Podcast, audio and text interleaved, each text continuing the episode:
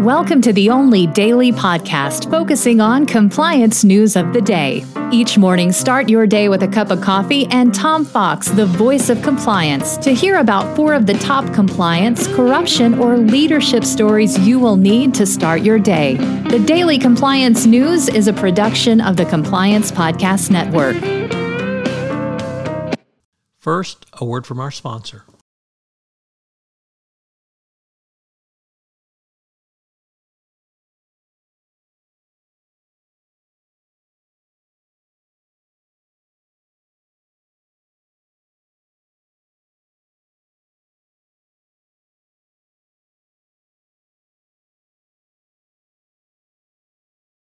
The Daily Compliance News for February 7, 2022, the Play Money Edition. And we begin with that story from the New York Times as a Home Depot worker swapped 387 $387,500. That's $387,500 in play money for real ones.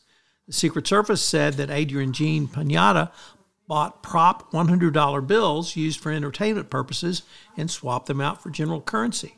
How did they know that? Well, the bank found $100 bills in its deposits with the words play money written as a serial number, a clear sign of a prop currency. The problem continued, amazingly enough, for four years.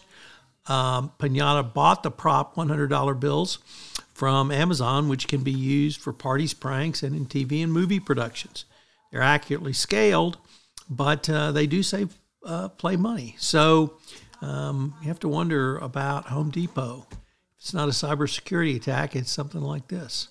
Next up from the Wall Street Journal Risk and Compliance Journal, Dylan Tokar reporting that the Department of Treasury said published a study on money laundering and terrorist financing in the art market the study mandated by Congress under the new AML law of 2020 takes a mixed review on the danger posed by illicit, fund, illicit funds in this multi-billion dollar industry.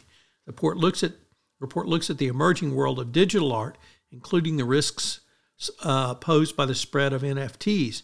Treasury, Treasury officials noted the rapid growth of NFTs could present new opportunities for, to launder money, but they said that currently there is little evidence that digital artwork was being abused by criminals. Uh, next up, from credit, uh, excuse me, Reuters, Credit Suisse finds itself in trouble again as it will face charges in a Swiss court uh, beginning Monday of allowing an alleged Bulgarian cocaine trafficking gang to launder millions of euros, some of it in stuffed suitcases. Prosecutors say the country's second largest bank uh, and one of its relationship managers did not take necessary steps to prevent alleged drug traffickers from hiding cash between 2004 and 2008. And we could end with a story from the Financial Times, which was uh, an op ed piece written by a former anti apartheid leader and former labor cabinet minister.